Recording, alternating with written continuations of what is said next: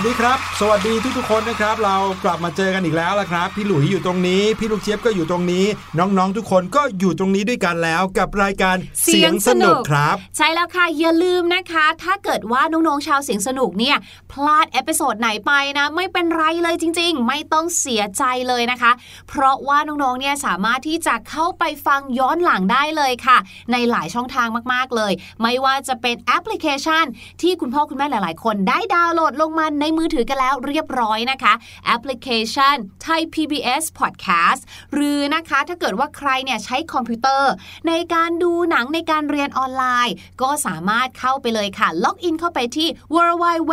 thaipbspodcast.com ค่ะ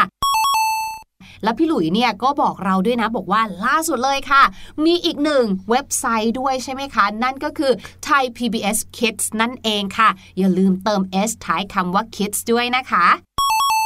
หลากหลายช่องทางที่เราจะได้เจอกันนะครับ แน่นอนกับเสียงสนุกเราก็ต้องมาพร้อมกับเสียงปริศนาครับ เสียงปริศนาในวันนี้นะครับ น่าจะเป็นเสียงแห่งความเงียบ เพราะว่าพอเวลาเงียบทีไรมักจะได้ยินเสียงแบบเนี้ยทุกทีเลย ลองไปฟังกันดูว่าเป็นเสียงของอะไรแล้วทายกันดูนะครับ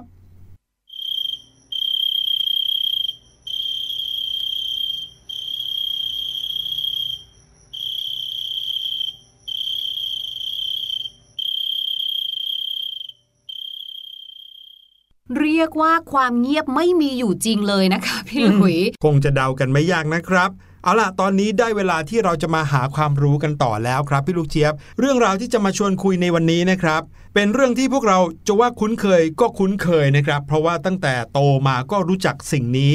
มาตั้งแต่จำความได้เลย ขวดนมเหรอคะไม่ใช่นะครับ เป็นสิ่งที่มีอยู่ในธรรมชาติ ไม่ได้อยู่ในโลกด้วย เพราะว่าอยู่นอกโลกครับ เมื่อไหร่ก็ตามที่เราเห็นพระอาทิตย์เราก็ต้องเห็นสิ่งนี้ด้วยเหมือนกันก็คือมพนุระษย์จัต่านงทร์ดาวไม่ใช่ พระจันทร์ครับพี่ลูกเจี๊ยบ เราเห็นพระจันทร์กันมานานหลายปีตั้งแต่เกิดมาจนถึงทุกวันนี้ก็ว่าได้นะครับ หลายคนก็คงจะได้ยินตำนานเกี่ยวกับดวงจันทร์บ้าง หลักวิทยาศาสตร์เกี่ยวกับดวงจันทร์บ้าง หรือนิทานที่เกี่ยวกับดวงจันทร์บ้างนะครับ นิทานที่เกี่ยวกับดวงจันทร์ก็มีหลายเรื่องนะ บางเรื่องก็บอกว่ามีกระต่ายอยู่บนนั้นนะครับเอ่อ นิทานของญี่ปุ่นก็บอกว่ามีเจ้าหญิงอยู่ที่นั่นด้วยเจ้าหญิงแห่งดวงจันทร์ใช่ไหมครับแล้วเรื่องของน้ำขึ้นน้ำลงอะไรต่างๆ บนโลกของเราก็เกี่ยวข้องกับดวงจันทร์ด้วย เรารู้ว่าดวงจันทร์นั้นโคจรรอบโลก เรารู้ว่าดวงจันทร์นั้นมีข้างขึ้นข้างแรม แต่วันนี้เราทั้งสองคนนะครับจะพาน้องๆ มาตีสนิทดวงจันทร์กันให้มากขึ้น มารู้จักเรื่องราวของดวงจันทร์ที่ไม่เคยรู้มากขึ้น บอกเลยนะ ว่ามีเยอะกว่าที่คิดมากเลยล่ะครับ Three, two, one.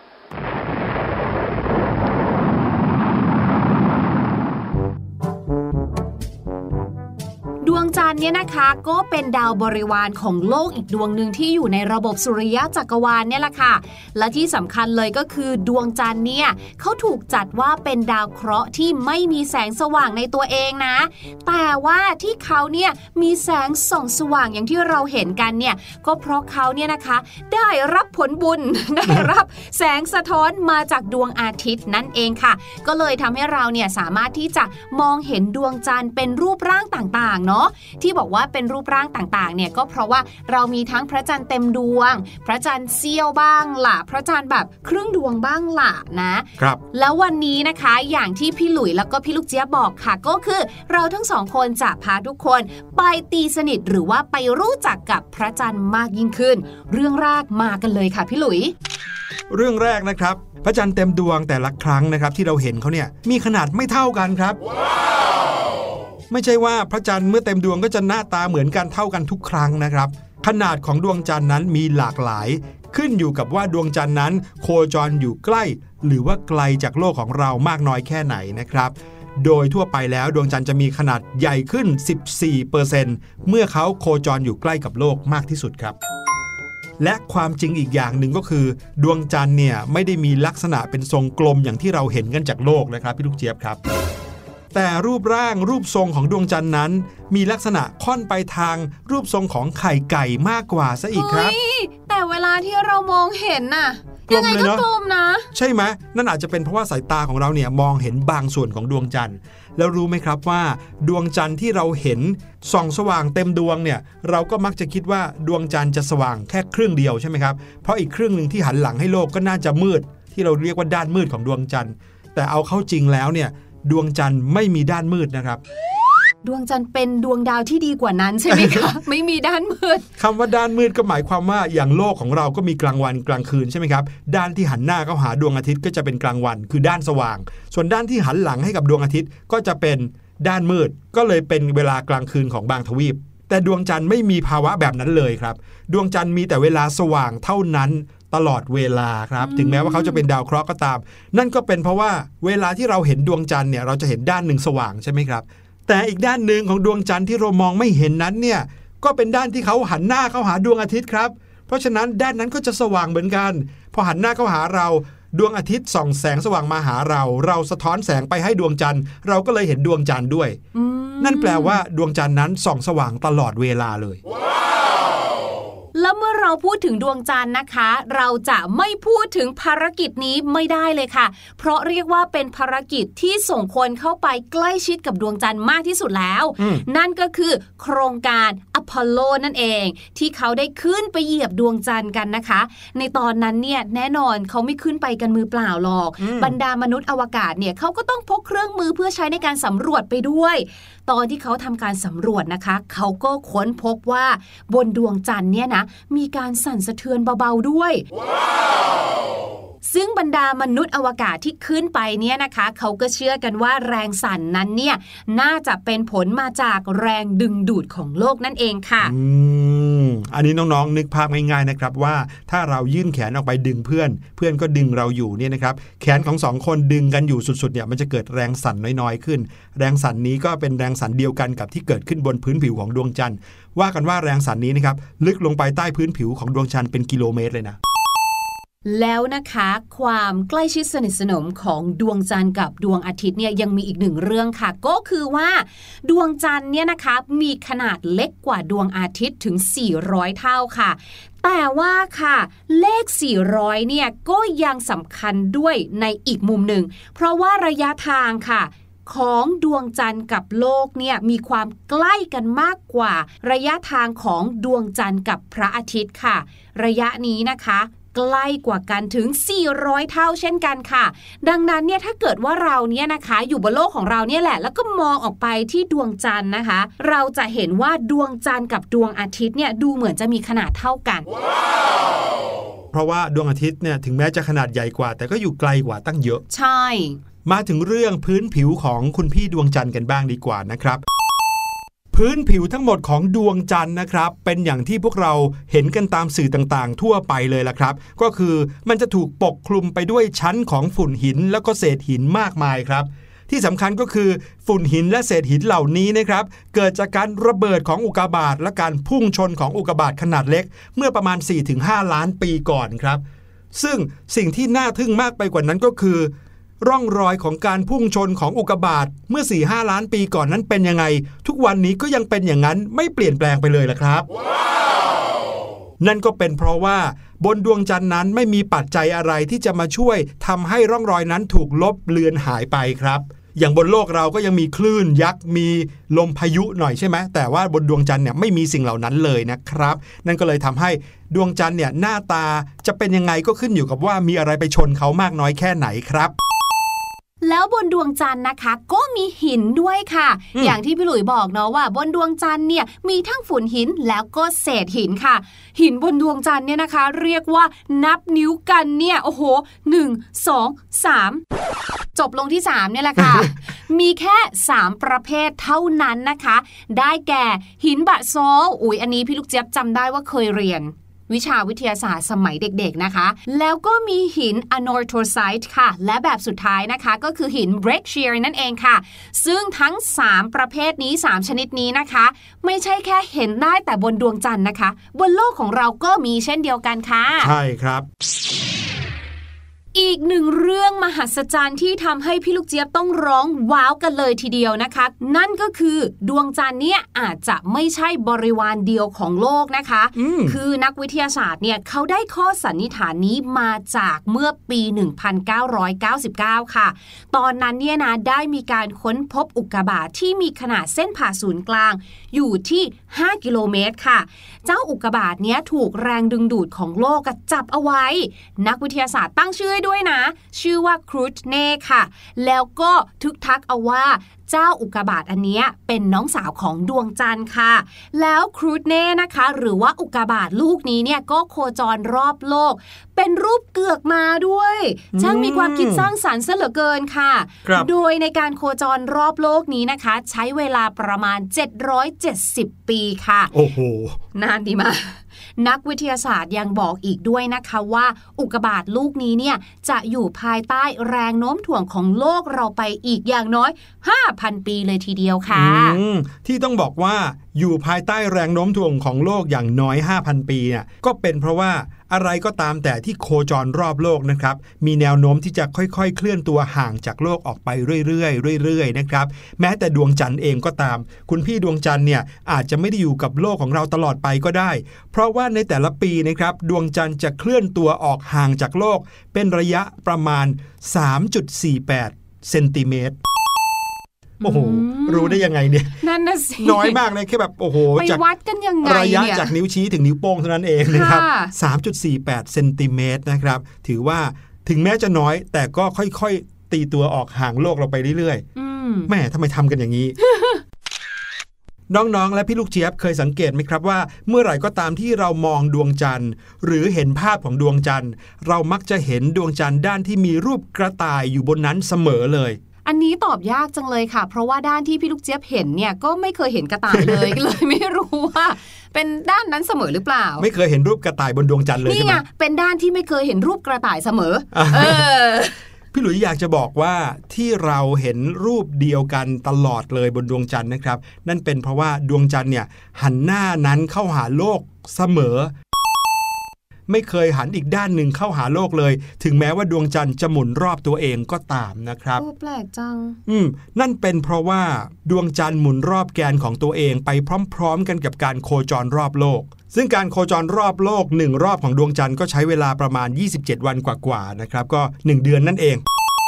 ก็เลยทำให้มีเพียงด้านเดียวเท่านั้นแหละที่หันหน้าเข้าหาโลกตลอดเวลา เอาจริง ๆ แล้วมนุษย์เราเองยังไม่เคยเห็นอีกด้านหนึ่งของดวงจันทร์เลยนะ ถ้าเราไม่เคยขึ้นยานอวกาศไปโคจรรอบดวงจันทร์อืมวิพอฟังฟังๆดูก็เหมือนกับว่าโลกและดวงจันทร์เนี่ยเหมือนเต้นรำหรือว่าเต้นลีลาดไปพร้อมกันเลยหัเนาะนหน้าเข้าจัหาหกันวะตลอดเดียวกันอืมใช่ อีกหนึ่งเรื่องนะคะที่พี่ลูกเจี๊ยบลืมพูดไปตอนที่พูดถึงยานอพอลโลค่ะ แล้วก็เป็นเรื่องราวที่น่ารักมากๆเลยนะคะ ก็คือยานอพอลโล 14 เนี่ยนะคะ ไม่ใช่แค่บรรทุกแต่นักบินอวกาศขึ้นไปยังดวงจันทร์นะคะอืมแต่ว่ายังมีการพกพาต้นไม้กว่า 400 ต้นขึ้นไปด้วย โอ้โห ต้นไม้โชคดีมากเลยอะได้ไปเห็นดวงจันทร์น่ะนั่นนะสิ ถ้าเป็นมนุษย์น่าจะต้องฝึกกันหลายปีเลยกว่าจะได้ขึ้นถูกนี่ต้นไม้ตั้ง 400 ต้นใช่ขึ้นไปกับยานอวกาศ ถูกต้องค่ะ และต้นไม้ 400 ต้นนี้นะคะ ก็เลยได้ไปเป็นอีกหนึ่งวงโคจรของดวงจันทร์ค่ะ เมื่อปี 1971 นะคะ แต่ว่านักบินอวกาศเนี่ยนะคะ พอเขากลับมาใช่ไหมคะเขาก็ได้นำต้นไม้เหล่านี้เนี่ยนะคะ กลับมาปลูกบนโลกด้วยซึ่ง ผลปรากฏว่าต้นไม้เหล่านั้นก็ยังคงเจริญเติบโตได้ตามปกตินะคะอืมอันนี้น่าจะเป็นส่วนหนึ่งของการทดลองว่า เออ อากาศบนดวงจันทร์น่ะเป็นยังไง มนุษย์จะอยู่ได้ไหมอะไรแบบนี้ มาพูดถึงอีกสิ่งหนึ่งดีกว่านะครับที่มีอยู่บนโลกแต่ก็มีบนดวงจันทร์เหมือนกันนะครับ นั่นก็คือสถานการณ์ที่เรียกว่าแผ่นดินไหวอืมภาษาอังกฤษเนี่ยเวลาที่โลกเราแผ่นดินไหวก็จะเรียกว่า earthquake ใช่ไหมครับใช่แต่บนดวงจันทร์นะครับ เมื่อเกิดแผ่นดินไหวก็คงจะไม่เรียกว่า earthquake เนาะ เพราะว่าเขาไม่ใช่ Earth ไงใช่ เราก็เลยเรียกเหตุการณ์แผ่นดินไหวบนดวงจันทร์ว่า mooncake เอ้ย moonquake ถูกแล้ว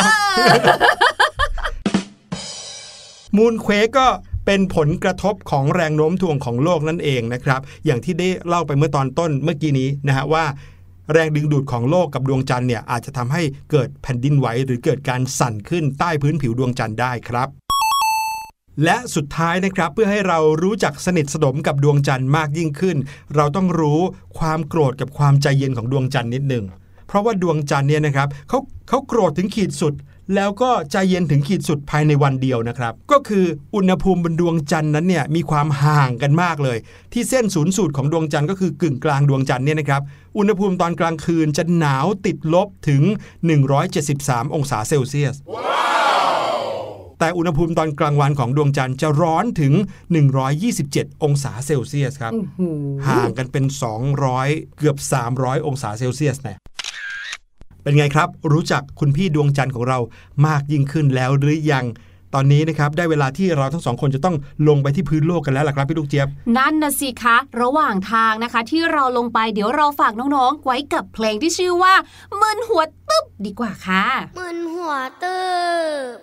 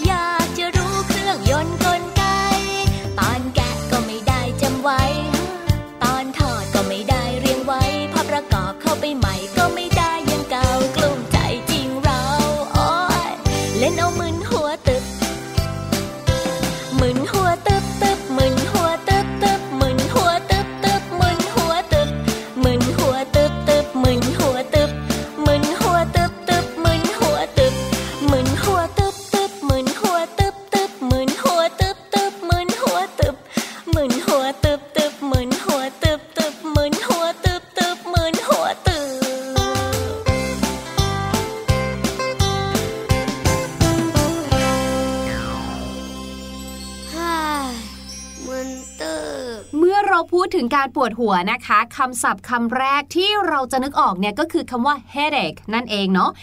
H E A D A C H E headache นะคะ ซึ่งคำศัพท์คำนี้เนี่ยก็สามารถที่จะเปลี่ยนไป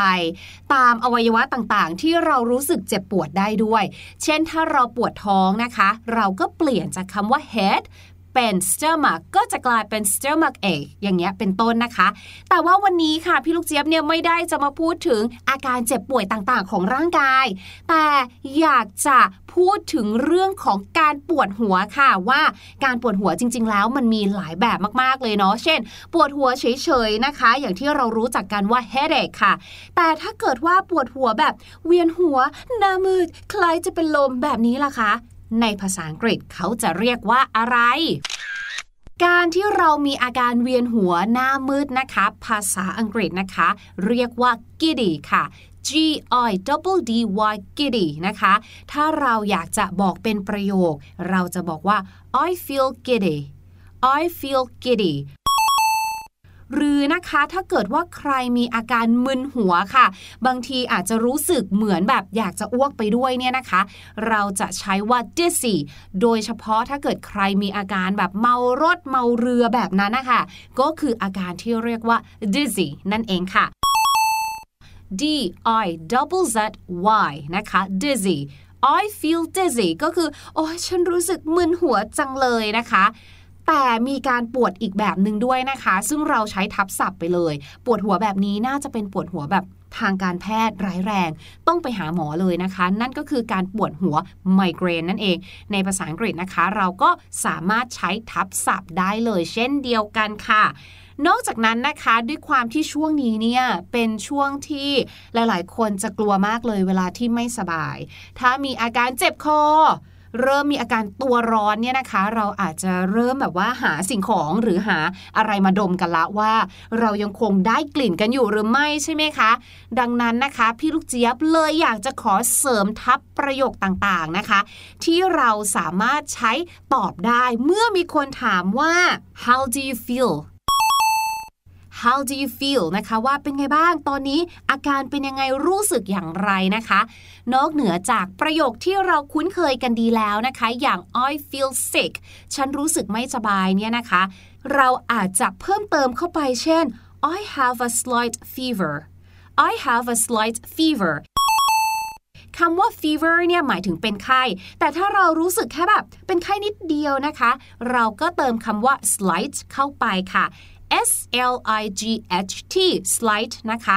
I have a slight fever ก็คือฉันเป็นไข้นิดหน่อยนิดเดียวไม่เป็นไรนะคะ แต่ถ้าเกิดนะคะว่าเราเนี่ยเริ่มมีการพักผ่อนดูแลตัวเองนะคะ ไปหาหมอแล้วกลับมานอนพักผ่อนเนี่ยเริ่มรู้สึกดีขึ้น เราก็จะบอกกับที่บ้านว่า I'm much better now I am much better now หรือ I'm alright now I'm alright now ก็คือตอนนี้ฉันดีขึ้นมากแล้ว ตอนนี้ฉันสบายดีขึ้นแล้วนั่นเองค่ะ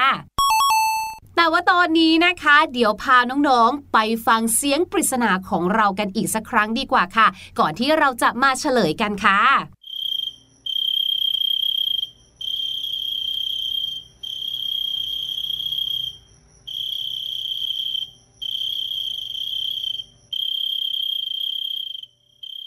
และเสียงปริศนาแสนง่ายในวันนี้นะครับ ที่เปิดให้น้องๆฟังกัน นั่นก็คือเสียงของกองทัพจิ้งหรีดนั่นเองครับ